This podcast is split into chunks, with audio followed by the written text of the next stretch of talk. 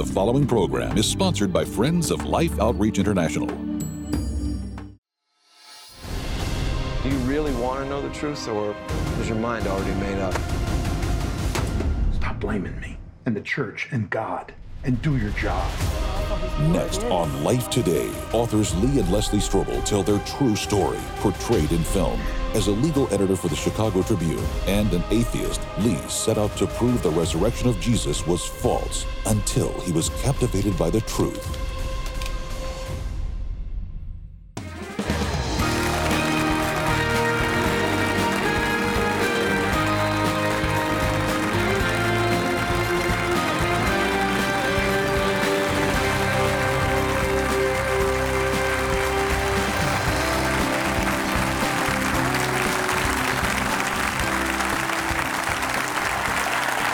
Welcome to Life Today. I'm Randy Robison. Sheila Walsh is with me, and boy, we are excited today because we have Leslie and Lee Strobel. And for those of you who may not know, Lee was an award-winning journalist with the Chicago Tribune. When his he was also an atheist, and his wife became a Christian, and he, being the good journalist he was, decided he was going to uh, do a little research on this guy Jesus Christ and prove the resurre- resurrection was false and as a result, he became a Christian. Would you welcome Les and Lee? Good to be here. Thank you. So good for you to be here. Now, and there's one, one other thing before we get into the case for Christ and uh, some other issues with that. You guys are, what, are you friends or not friends? I, I don't I refer understand to what's Lee on Twitter on as the best friend I've never met. That's right. That's right. because we've yeah we've texted back and you know we've you've let me know when you had a book out or different things, but Yeah. we never actually met. never, you had met Leslie, but Yes. you'd ne- we'd never met, and Nope. so we prayed for each other, Yes. and we'd connect. And so six years ago, when I was very ill and almost died, um, I had to have an MRI. And uh, I was really nervous because I was very ill. And uh, so I, I tweeted directly to uh, Sheila and I said, Would you pray for me? And she said, Yes. So uh, they're putting me into this machine, and it's very loud, so they give you earphones, and they switch it to some random radio station, and then they slide you into this machine. And as soon as they slid me in the sh- machine, a song from Sheila Walsh came on, Really? and it was like God saying. Sheila's got you covered. it's, like, it's like Sheila's any friend of praying. Sheila's a friend of mine. and uh, No, I mean, and what's so, funny- isn't that amazing? It is amazing. What's Yeah. funny is, is is that that's like there's a level of, of closeness spiritually here, Yeah. and you're just now today meeting. We her. just met for the first time today. And that was so important because here I am. I'm literally in there. And it was as if God was saying, I'm hearing the prayers for you. And I just want this song to minister to you. And, you know, He healed me of my illness and Mm. everything's that. fine. But uh, it kind of speaks to the next book you're actually writing, The Case for Miracles, but we'll tell you about that at the end. but did you have any idea when this book, because the case, I remember the first time I read the, the Case for Christ, it had such a huge impact. And not only that, it, I felt it gave me it was like an apologetic for ordinary people who wanted to share their Mm. faith. But did you have any idea it was going to become this phenomenal movie no. success? No, because it was published originally. We've updated it recently, but it was published originally in 1998. And back then, the rap was that books on apologetics, which is evidence for the faith, don't sell. I was shocked when the publisher said they wanted to publish it, honestly. and uh, in fact, one of the um, scholars I interviewed said to me uh, privately, he said, Nobody's going to read your book. and I said, Why not? He said, Well, young people especially don't care about evidence for the faith. And I went home to Leslie. I said, Nobody's going to read my book. I'm wasting my time. And, and, and how many how many of us sold today? Oh, you know, Ballpark? over 10 million. Over 10 million, And, uh, but but the read it. interesting thing was it was young people, 16 through 24 year olds, Yeah. who came to faith largely Yeah. through the book. It, young people are interested. They want to know: Does this make sense? Is Yep. it credible? Does it add up? Is Mm-hmm. it rational? And uh, fortunately for us, it is. You know, he's such a, a strong voice for the for the faith, but he wasn't always that way. Well, we have a clip from the movie. If you haven't seen The Case for Christ, then you really must. It's, it's a phenomenal movie. But um, this is one of the most pivotal moments in the film. Take a, take a look at this. So I went to church. And I don't know exactly how it happened, but I felt something. And so I went again tonight. And I know this is going to be weird to hear because it's weird to say, but I prayed. So what are you what are you telling me, Les? I'm saying that I talked to Jesus. I I told him I want him in my life. You what? Why? Why would you Hey, stay with me, hon. This is a good thing. What did this Alfie woman say to you? It was my decision. Okay? I don't accept it. You don't get to accept it. I'm not asking. I'm telling you what happened, and you're not hearing me. Okay. Listen, hun, it's me. This is me talking to you. It's me. Honestly, this is something that I think I've been thinking for a long time, and I just haven't been able to to say anything because of who you are. Oh, are you kidding me, Les? I know this is a lot. A lot? hun. A lot. You dropped this on me. What does that even mean? Well, I don't know what it means, but I know it's a good thing for no. me, for us. No. Yes, okay. uh, Okay. yes. This is not us, Leslie. Whatever this is, okay, it is not us. Wow, that's it's a pretty powerful moment in the film. But Leslie, what was that actually like for you in reality?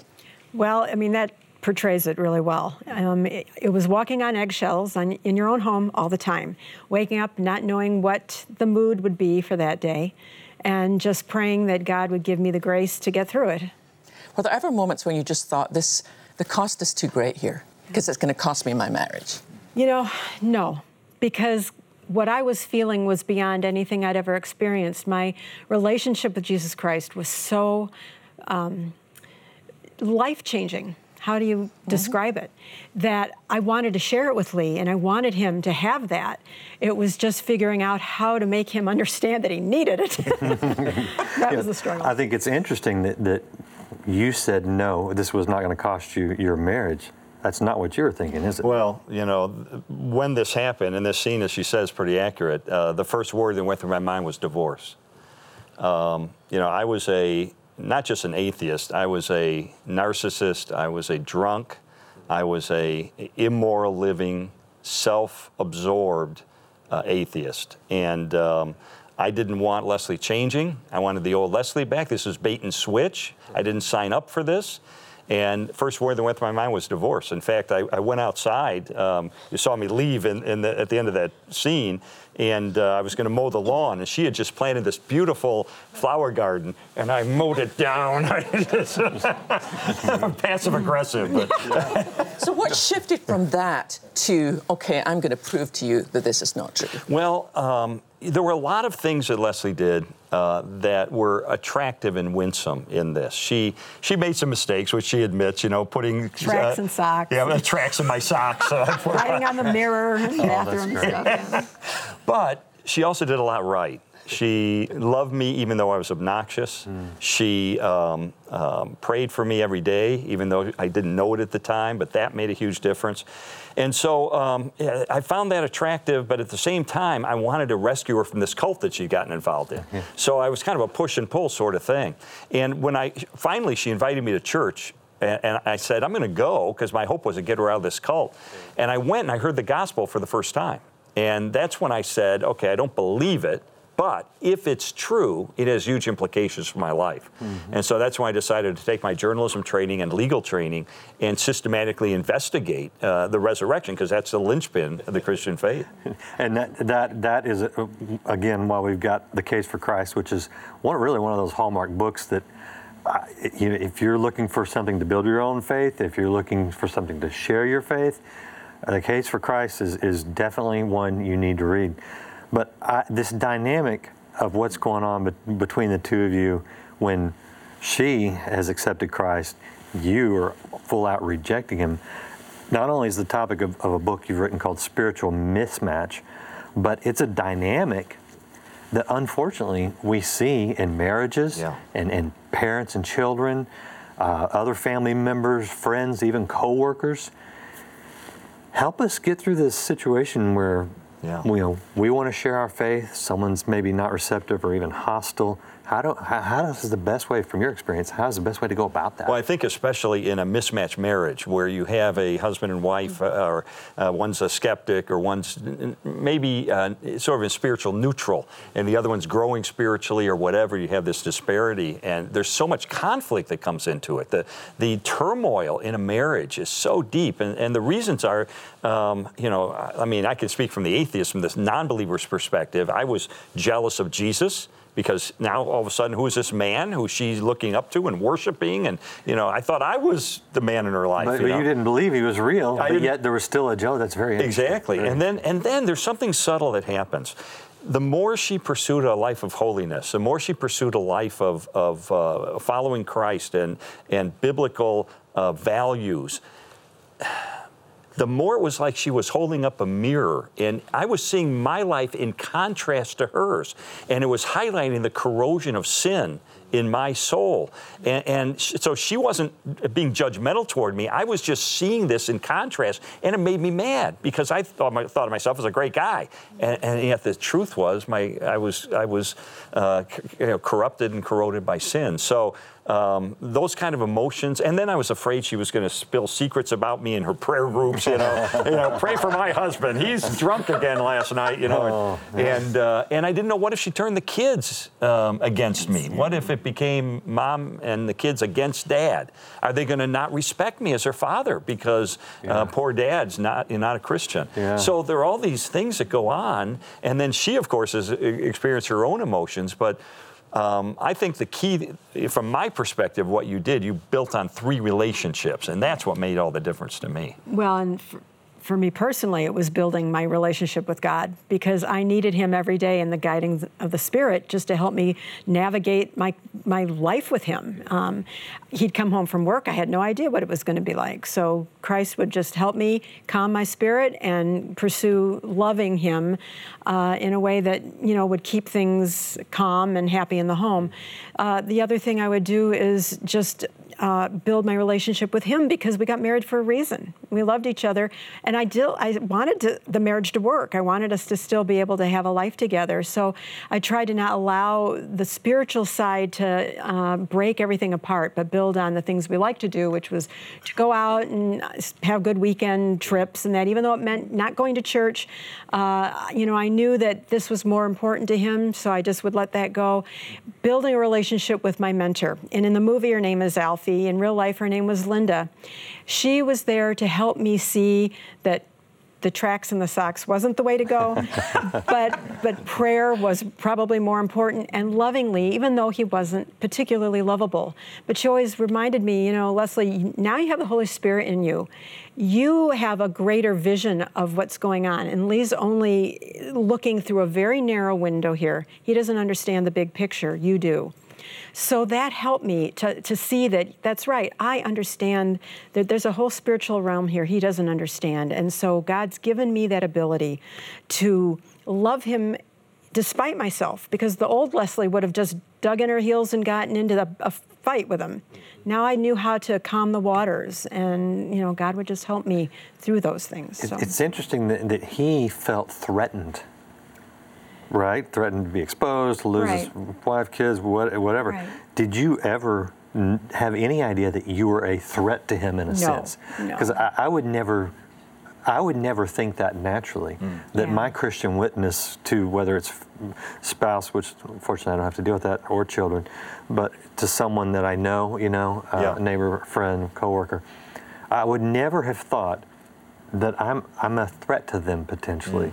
But that's how that's how you felt, and I, and I get it now. I did absolutely, and and you know the, the turmoil that can happen in a marriage relationship, but also in a father-child relationship, um, uh, parents with parents who are not believers. Right. Uh, there are kinds of, and you know, the thing that you know people know my story generally that I, I did all this investigative work. I looked at the evidence for the resurrection, for the execution of Jesus, the empty tomb, the early accounts, the the eyewitnesses, and so forth.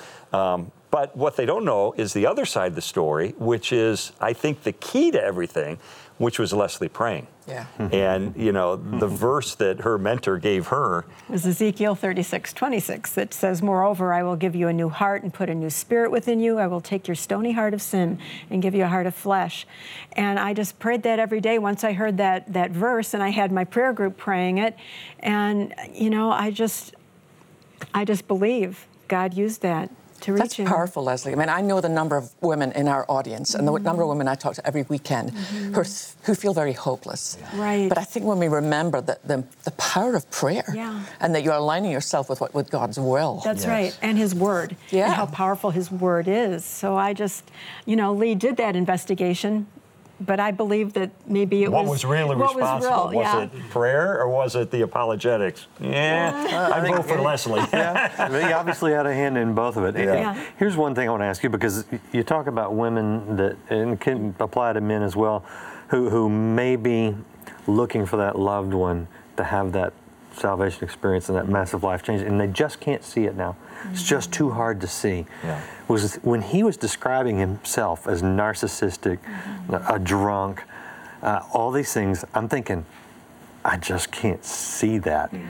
What difference do you see in him? Have you seen in him since that day? Oh my goodness. Well, I mean, he doesn't kick holes in walls anymore. When he, you know, I mean, there's a lot of changes, and of course, they weren't immediate. They were over time, but.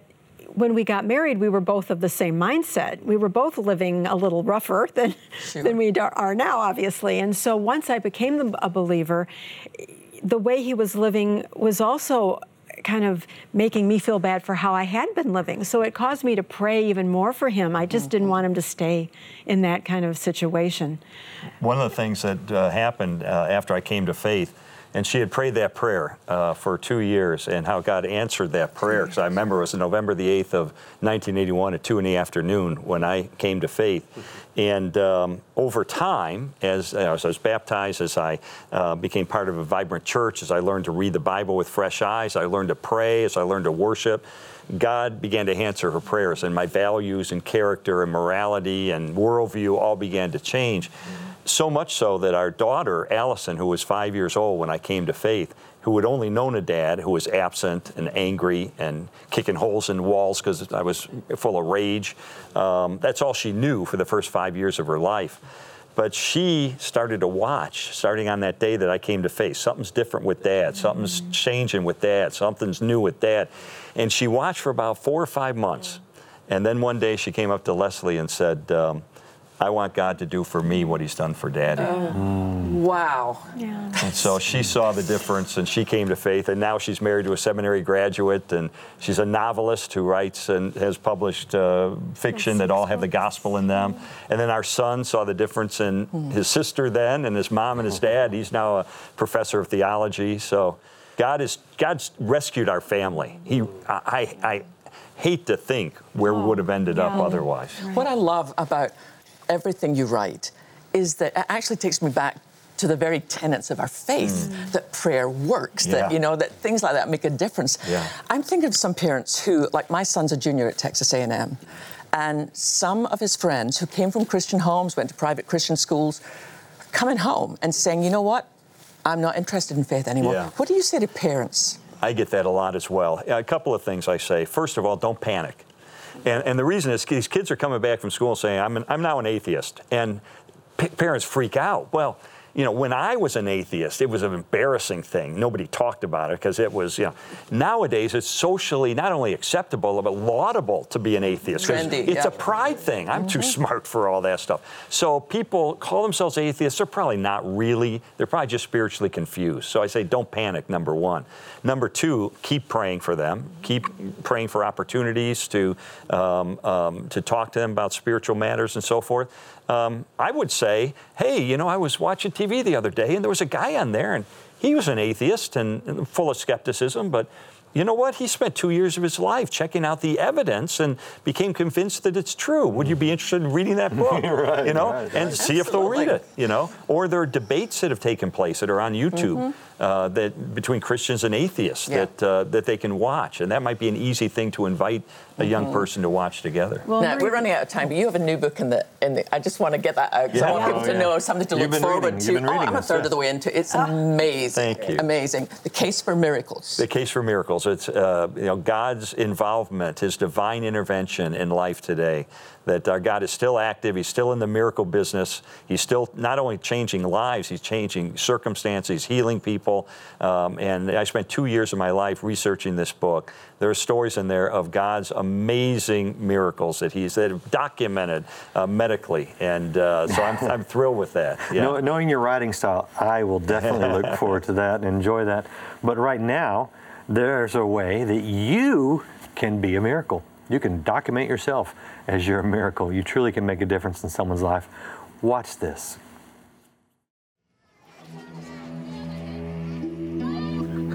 I'm so sorry. I'm so sorry. God, give him hope. Give him hope in his heart, Lord. Restore his hope.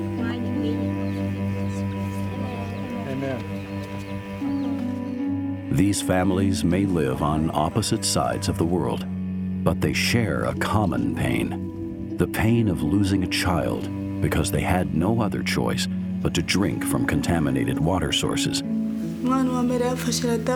The first child I lost was my son that died on my back when I was taking him to the clinic. And my second child died here because I could not get her to the clinic.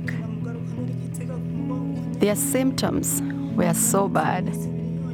Their skin was peeling and their hair was falling out. As long as mothers like Fidesz have no other choice but to collect water from contaminated sources, this common pain, this death cycle, will continue. My other children are scared about the dirty water, but they have no other choice. They pray they will have clean water soon and not die like their brother and sister did. But there is a solution that Life Outreach has provided to nearly 6,000 villages where there is no longer death, but life. It is pure, clean drinking water, flowing from a well that love has drilled. This is what we want to do for Fidesz, her children, and mothers like her around the world. There's so much in that that I don't even know what to say about. As a mother, carrying your child on your back to try and get her to a clinic in time. Notice there's no car, there's no transportation. Literally, a mom, weak herself and probably some kind of disease, carrying her child on her back. And by the time she gets to the clinic, that child is dead. And with the second child, she didn't even get the chance to even try and start out for the clinic because that child died so quickly. I have been in the clinics and watched children with the, literally their skin peeling off. At one point, I asked, why is their hair red? And it was like, because there's no protein in their system. I mean, it was just heartbreaking. And as a mom, I can't even imagine what that's like. I mean, how do you even go to sleep at night when you don't know what tomorrow is going to bring for your child? But the amazing thing, and why I'm so grateful, so profoundly grateful to be part of this ministry, is that we work with people in these countries and we've worked out the system of how we can go into a village. We can, for $4,800, we can drill a well. That well will last for 70 years. It literally is water for life. And if you saw the difference, when you see their faces, the first time that that clean water shoots out the earth, they've never seen clean water in their lives. This is a desperate situation, but it can be changed. If you and I decide we're on the earth at this point, it's not an accident, and it's our privilege. It's not something we have to do because we're believers. It's a holy privilege that we get to reach out and say, you know what? We're going to change this. I mean, there's really, it doesn't take that much, Randy. I mean, even $48 will give clean water. Yeah, for 10 people for a life. It, it's, it's almost ridiculous how simple it is to solve this problem. And, and I got to tell you, if we didn't have a solution for this, it would be very hard to cope with because Sheila, I, you've been there, yeah. I've been there, I have stood over graves of children uh, because they had, had one water source and it was polluted. I mean, it's it's it's tough stuff. I mean, it's it's rough out there. But the good news is, it's a very easy problem to fix, and you're the solution. That's why we want to invite you to join us in giving water for life, for a lifetime in most cases, and definitely for a better life in all cases, a healthier life. And we always give it in the name of our Lord Jesus Christ. So you're not just giving water that they'll drink and they'll be well, but you're helping to share that living water who can make them well for eternity. So go to the phones, go online, give the best gift you can, and join us as we share water for life around the world. Every day, children living in extreme poverty are forced to make a dreadful choice drink dirty, polluted water filled with deadly disease, or die from thirst. No child should ever be faced with this decision. The good news is there is a solution. Mission Water for Life is one of the most proven and viable demonstrations of God's love in the world today. You can help end the suffering because clean water changes everything. With your gift today, you can help drill 400 water wells in remote villages in over 15 nations. Your gift of $24 will help provide clean water for five people. A gift of $48 will help provide for 10. $72 will provide for 15 people, and $144 will help provide fresh, life giving water for 30 people for a lifetime. With your gift, we'll send you the riches of Christ, what true prosperity looks like, filled with wisdom, prayers, and scripture. James Robison adds insight from what God has shown him about finding contentment in the Father's provision for your life. With your gift of $100 or more, please request the Children of the World Storybook Bible. This easy to read Bible features colorful art by children from nearly 50 countries around the world. Finally, please consider a gift of $1,200 to help provide water for 250 people, or a gift of $4,800 to help sponsor a complete well. And you may request the Bridge of Faith framed canvas print by Thomas Kinkade. Please call, write, or make your gift online. Thank you so much. If the phones are busy, keep calling. It makes a difference. If you haven't seen the movie, um, The Case for Christ, you need to. If you have a friend who's struggling with their faith or maybe antagonistic, The Case for Christ Absolutely. is brilliant. One of the best. And if you are struggling today with someone close to you who is a spiritual mismatch, when you support the outreach today, the, the water wells, just request Les and Lee's book, Spiritual Mismatch, we'd love to send it to you as you support the outreaches of life. Would you thank Les and Lee Strobel for being here? Thank you. Thank you. Thank you so much for being with us. Remember, if you need help, we're here for you too. God bless you. See you next time on Life Today.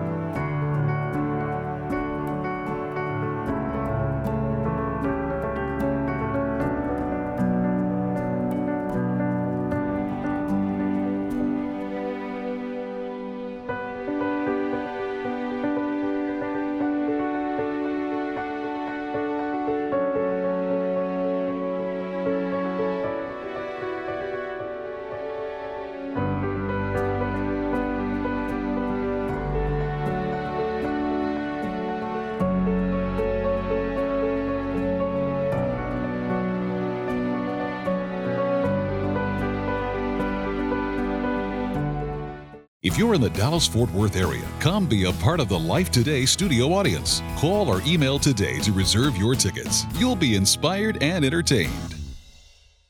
Life Today is made possible by the supporters of Life Outreach International. Your gift will be used exclusively for the exempt purposes of life. The ministry features specific outreaches as examples of the programs it supports and conducts. Gifts are considered to be without restriction as to use unless explicitly stipulated by the donor. The ministry is a member of the ECFA.